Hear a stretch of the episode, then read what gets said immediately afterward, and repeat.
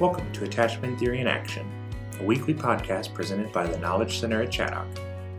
Our podcast is dedicated to therapists, social workers, counselors, and psychologists who are working with clients from an attachment based perspective. Join host Karen Doyle Buckwalter for an insightful, informative, and inspiring conversation with leading attachment theory researchers and clinicians in the field. Today, Karen welcomes Paris Goodyear Brown, who will discuss play therapy and attachment issues. This is part two of a two part series with Paris Goodyear Brown, so be sure to listen to part one if you haven't already. And now, your host, Karen Doyle Buckwalter. You know, I'm thinking about, um, we talked about this a little before we started the podcast about child centered or non directive play therapy and um, where that fits um, with treatment. And um, I was trained in non-directive play therapy, the model of the Guerneys. I did my undergraduate work at Penn State. I grew up in Pennsylvania. Yeah. Um, and when I um, left Pennsylvania and moved to Chaddock, um, I was working in a treatment foster care program. Prior to that, I was um, working with people, children with minimal trauma, ADHD, divorce adjustment, not that can say minimal trauma, was very different than the treatment foster care population. You know, they, these children did not have the same amount of trauma, did not have the disrupted attachments, all of that. Um, and I tried to use non directive play therapy, and it was a disaster. I mean, it, it was. I mean, they were like, coming after me with the protection aggression toys, like trying to stab me with the rubber knife and um, running out of the room. And um, it, the play was so chaotic and they were stealing things and dumping things. And this is how I eventually found TheraPlay. Uh-huh. So um, when I found TheraPlay, um, which is definitely you know more structured directive mm-hmm. um, i also later found Adlerian th- um, play therapy. And okay, so this was in the late 90s. So, um, and I had gone to um, the Association for Play Therapy conference, and the only person in the late 90s at this one that I went to, I can't remember where or when, that mentioned foster care at all was Terry Kottman. So I was like, okay, she's a person. She's in she's in Iowa. She's close by.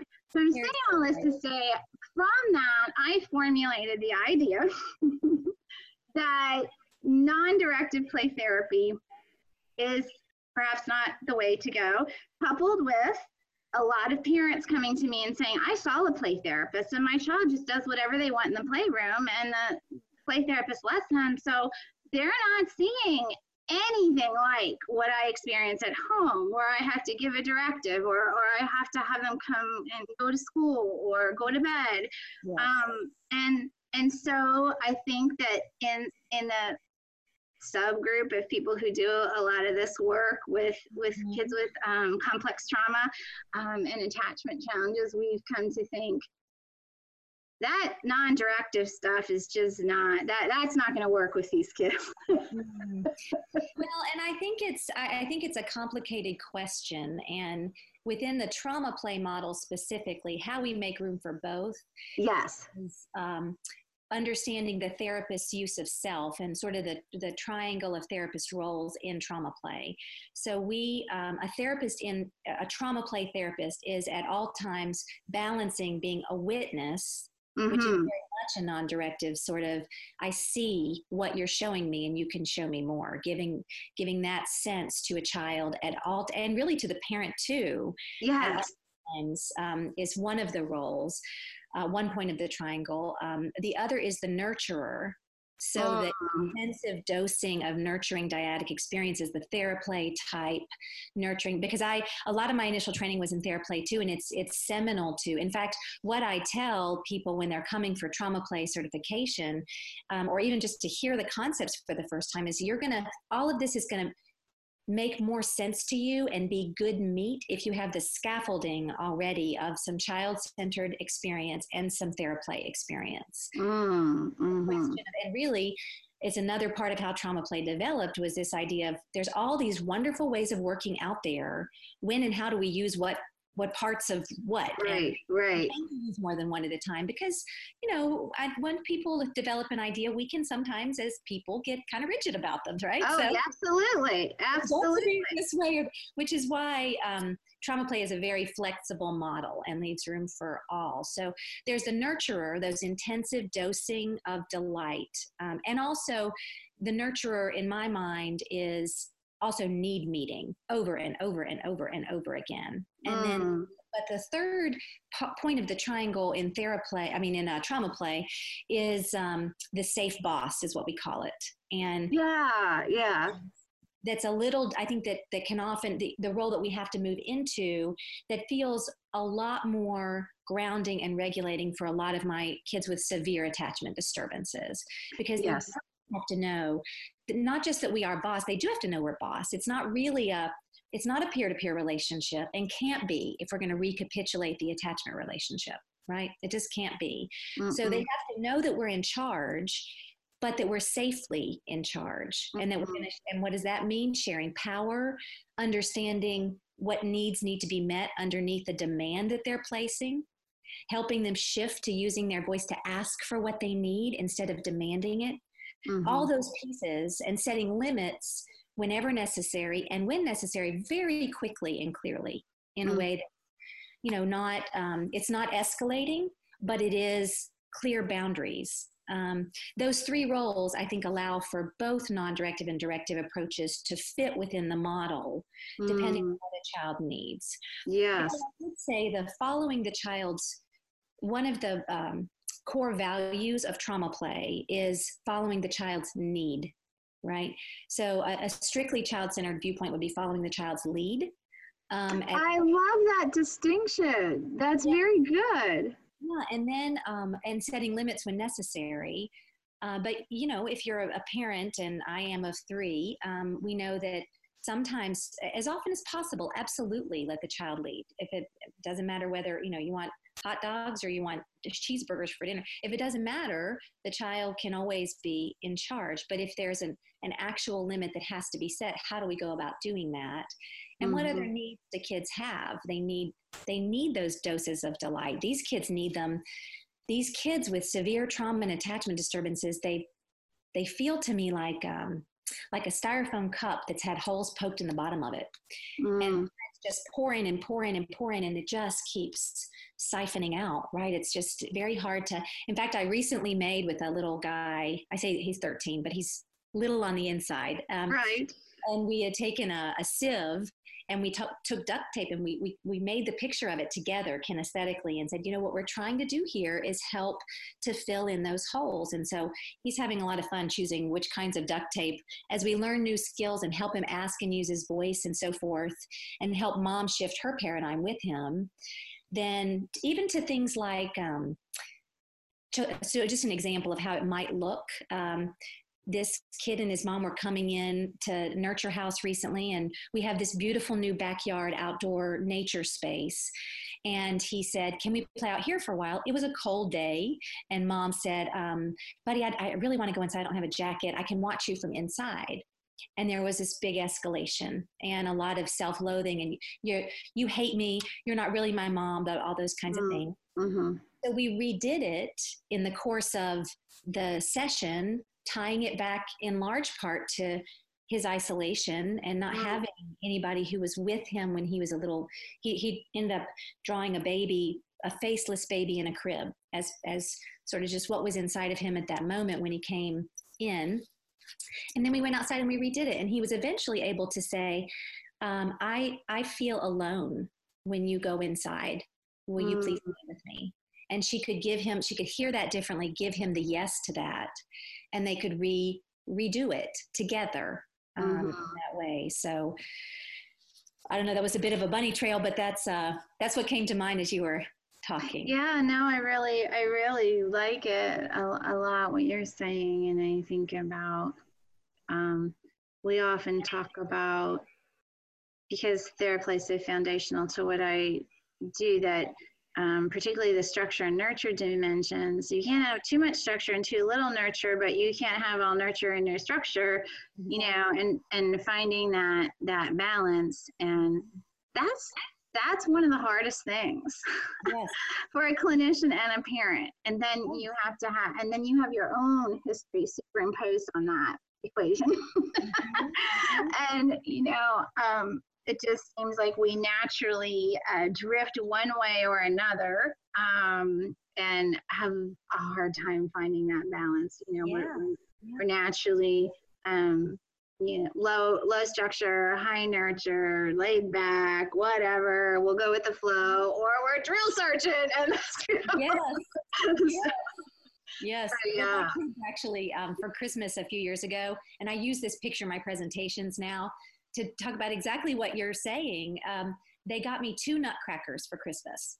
One that was blonde haired, pink dressed cookie mom. She was actually carrying a cookie, a tray of cookies. And the other was a drill sergeant. Ah! And they were- you know, they were the two faces of mom, right? So uh, we, we never in the growing process for ourselves as clinicians and it's it's actually an important part of trauma play in this and in the certification process the whole long second weekend the three days 20 ces of training is really a lot of it is self-focused. It's person of the therapist issues. How do we and i have found circle of security to be just powerfully i'm just so impressed with their work in every way including their ability to cull down um, you know decades of attachment research to very simple concepts for parents um, and for clinicians and to talk about the you know um, the secure base and the safe haven but in terms of are we supporting exploration or welcoming back into stress Mhm. so part of our work always as we're training people is helping clinicians reflect deeply on what am I more comfortable with naturally? And Right. that's nature and nurture, right? It's based on everything we've ever experienced. hmm And then there's no judgment in that either way, but we we really do need to understand it so we can know which side of the circle we have to more intentionally cultivate. Yes, I mean, I, you know, as we were talking earlier, of course, I had in my mind the bigger, stronger, wiser. You know, when we're talking about that, you know, I always have circle of. I mean, I'm I'm not formally trained in our protocol or anything, but um, I love that work and the graphics, and I think um, their parenting book um, that they have is what I love about it. It is they so gently visit in such a non-shaming way your own history Yes. and the impact of that in a way that I think um, i- i- that's a touchy subject, you know, and that's hard. And it's hard to not have parents feel blamed or shamed um, by some of that information. So yeah, I'm like big, big circle of security fan also.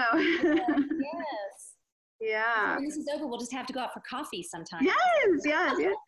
So yeah. yeah, so let's um, you know, before we wrap up, let's talk about um, how folks can get trained in this and your process. And I want you to talk about your children's books and and all the neat things that that you've been doing. Oh well, well. So I think um, if I back up just a little bit, I think we you had asked me also about the the NADA, the Nurture Yes. Yes. And we. Um, uh, I think it's important to the way we work at Nurture House. Um, yes. and I almost said this earlier when we were talking about systems work and the in, you know seeing kids individually and parents dropping them off and so forth.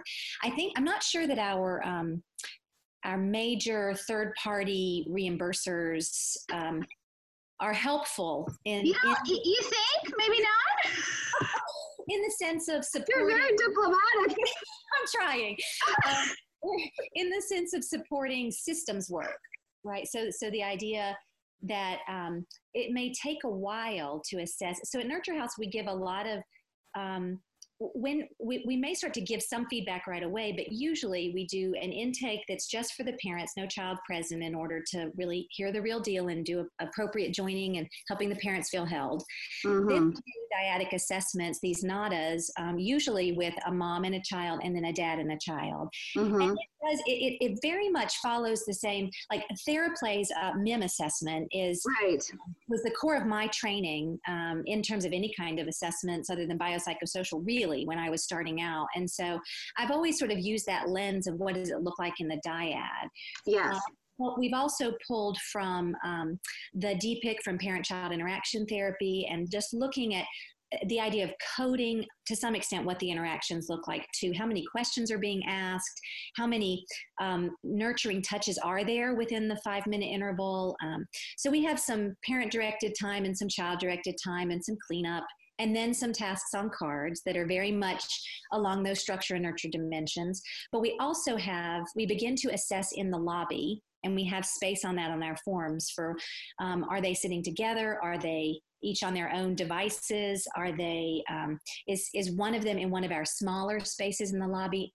Maybe meaning they need more containment. Um, how does Fascinating. that? Fascinating. Yeah, how do they move into the space with us? Do they separate easily from parent? All those pieces are part of that assessment. And then we've added in some pieces that are um, questions that begin to pull in a titrated way for how do they handle hard things because in terms of all the assessments i've been trained in you don't do a lot of that in the assessment phase normally um, i mean some of the hard things can come out in the way they're interacting but mm-hmm. they're not mm-hmm. asked directly so a couple of our tasks are things like um, adult uh, tells the child about one hard thing and has the child tell them about one hard thing uh, adult tells a child about a time that they made a mistake and asks the child to tell them about a time they made a mistake. So, and of course, you can't do that with the very youngest kids, but from five and up, it's been pretty fascinating to watch the ways parents and children grapple with those prompts in the midst of feeding each other and also who's leading the play and, and so forth. So, um, well, some of it um, reminds me of the attachment based story stem completion. I don't know yeah. if you're familiar with that. Yeah. Yeah, yeah. except it's going both ways, you know. Um, but yeah. So I don't, I, I don't know that in in depth. Um, mm-hmm. Miriam Steele has used it in her research, and yeah, they, they say something to you know. Um, Susie spilled her milk on the table, and um, her little brother and mother there. What happens next? And uh, uh, uh-huh, uh-huh. different kinds of things to see um, what their experience lens would be. For, yes. Yeah. And does the story include going to a caregiver for help with resolution yes. of this or, you know, I mean, some children will say, you know, the house then blew up. I mean, uh-huh. so a, a, lot can come out in these kinds of things, as I'm sure you sometimes find with with yeah. any kind of completion task like that. Mm-hmm, mm-hmm. So we do those assessment sessions as a as a matter of course with most okay. of our families. Mm-hmm. Uh, additionally, there's two or three individual play-based assessment sessions with um, looking at emotional literacy and their current coping and their their perspective of their family dynamics in, in different play-based interventions. Uh-huh. And then we uh-huh. with the parents for a parent feedback session that, that we feel like gets to be a little more honed in terms of the feedback we're giving to families because we've taken a little time to understand. Like I cringe now when I think about what I used to say to parents. I mean, just all kinds of cookie cutter rote, oh, they're sucking their thumb, do this. You know, what I feel like now and really believe is I, can't answer the question of what does this child need until I also understand what the system can hold. Even in terms of what mm-hmm. story we're going to tell in a divorce mm-hmm. situation. Yes, very, very nicely said. Yeah, that you might think would be cookie cutter. So, so that's the nada. Um, the children's books, the the Safe Circle for Little You is my like a, a large part of my heart is in that book, and it uh, it is um, a little you who um, was had been cared for by a big O, and uh, they used to do all kinds of things together, and then the the big O loses its shape, it deflates, it can't can't stay strong, um, and the little you keeps trying to make it um, be what it was before, and there's some really great imagery. Uh, Eric Gott my colleague, um, who's now moved to Alabama, but he did the illustrations for it. And um, and eventually, uh, after Little U tries and tries to make Big O stay big, um, he the, the Big O silently rolls off the page, and Little U is alone. And it's a very sad moment when he is um, on his own and then the whole community of letters tries to figure out ways to you know help him and nobody feels quite right to him the C has this big open space on the side so it doesn't really feel like an o and anyway there's a whole story there and um, eventually there's a, a little q, a lowercase q, that says, um, I would very much like to stick together with you. And um, the U says, You're just too small. You're not big enough. And the Q thinks about it and says, Well, I can grow. I can learn to be bigger in that same language of circle of security. And so they decide to stick together. And it's, it's, a, it's a beautiful story of hope for a child or i mean i've had grown moms who cry when they read it thinking about their own divorce situation. So it's not mm-hmm. just for children, but mm-hmm. having lost a safe, you know, a secure base, having lost your circle, and then right. having to learn to trust a new circle. And for adoptive parents, hope that they can grow into being a safe enough, big enough circle for the child in their care. Um, mm-hmm. Um, so in both those ways, that's really that's what that book is about. And then the second one, and I don't know if I sent this one to you or not, but um, trafficking related to trafficking. Yes, that one. Yes. Mm-hmm. That's a very, you know, that's not a book that you would ever keep on your bookshelf, right? Right. Right. yeah.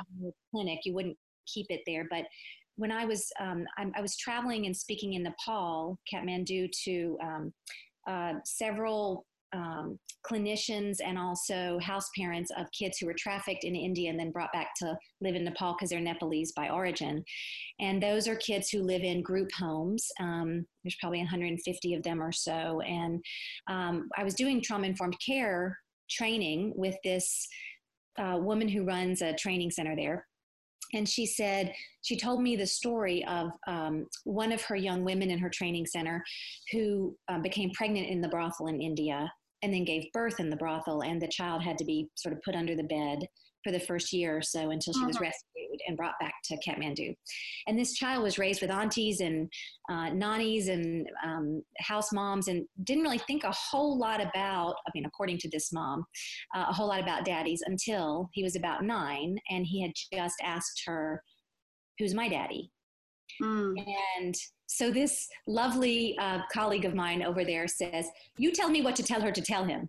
like, like, like I'm going to have any kind of answer here. For, for you don't, you don't have a cookie cutter thing you could tell. I don't have a cookie. No, so I got a little, um, but it made me think. I don't, I didn't know of a resource available for children, a bibliotherapy explanation. Yes trafficking or of rape or of any of those harder harder concepts. And mm-hmm. so penelope the peacock um, is sold to a feather farm and has her feathers plucked one by one. And ultimately though there's um, uh, a, an egg that appears in her nest um, left by one of the people who took a feather. And that becomes this beautiful new hope um, in her life. And at the very end of the book, he asks um, this beautiful peacock, um, asks his mom, um, you know, who is my daddy? Where did I come from? And she says, I don't know who your daddy was, um, but I do know who you are, and I know who we are together. And they decided that that would be enough. Mm-hmm. You know that that idea that this this child was born and is precious in his own right, completely separate from how that came about. Mm-hmm. And they mm-hmm. can hold the story together. He and his mom, yes, sticking together, can hold that story. Yes, and that's really my hope more than anything for for our families that we work with, and I'm sure for yours too. That if children know they're delighted in, that they have safe boundaries, and that their parents can hold their stories, hold all their big feelings, they will heal. You know, they will. Um, so we're rolling out our first um, trauma play certification. I've trained and traveled all over and given trainings on the flexibly sequential uh, play therapy model for years, but people um, have been asking for a more clear certification path in it. And so we're rolling out our first cohort of people who will end up being eventually um, probably helping to train in the model um, in February and uh, my website, which is uh, nurturehouse.org, um, has information on the trauma play certification on it and also on upcoming trainings and so forth. Um, uh, and that's our, our kind of next big endeavor is yes. around. Yes, and you and uh, you have some other um, besides the children's books. You have some other writing you've done. Would you like to share about that? Um, some yeah. So yes. The, back in 2010, well, I have several um, uh, sort of treatment intervention manuals. So digging right. one and two were my first. I think it's like 104 total interventions that can be clinically applied pretty quickly. Um, out of that came also the Worry Wars curriculum for kids with anxious behaviors and um, because anxiety disorders are just epidemic right now. So yes, after we've done the full trauma play work, there may be idiosyncratic, quirky, leftover phobic symptoms um, mm. that need addressing, and the Worry Wars curriculum is really for that. Um, mm-hmm. We have some kids with um, sexual behavior issues in addition to other trauma kinds of uh, things going on. And so we developed a resource called Tackling Touchy Subjects for those families who need to have sexual behavior rules in place and those kinds of things. So that's a more practical resource. Mm-hmm. And then Play Therapy with Traumatized Children was the first kind of textbook book of the model. Mm-hmm finished up, um, yay, it's done, um, the book called Trauma and Play Therapy that is sort of taking all that deeper and developing the play therapist palette that helps clinicians know what kinds of things humor, nature, touch, um, attachment relationship, need meeting are may mitigate the approach to trauma content more deeply. And then I've just um, signed the contract for a new book that's going to be called something like Parents as Partners in Child Therapy. And it's mm. really developing all of the tools. For example, the, you know, the, we all use this kind of discussion with parents of laying down new neural pathways, right? That the brain's like tall grass, you walk over it once, it bounces back, you walk over it again and again and again, it makes new neural pathways. So there'll be a handout related to helping parents really map what is it we want to be laying down. Um, mm-hmm. Um, and those kinds of a clinician's guide to helping parents make the paradigm shifts we want to see. Mm-hmm. Because I really feel like that's the that's where it's at. That's the next kind of big. Um, as many people who've gone before us have started doing that beautiful work, I'm um, just delighted to get to help some. Yes, wonderful.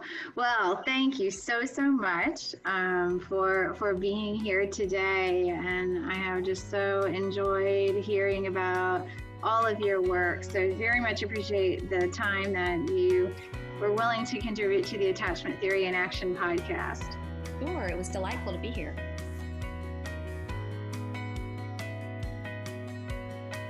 Thank you for joining us for this edition of Attachment Theory in Action.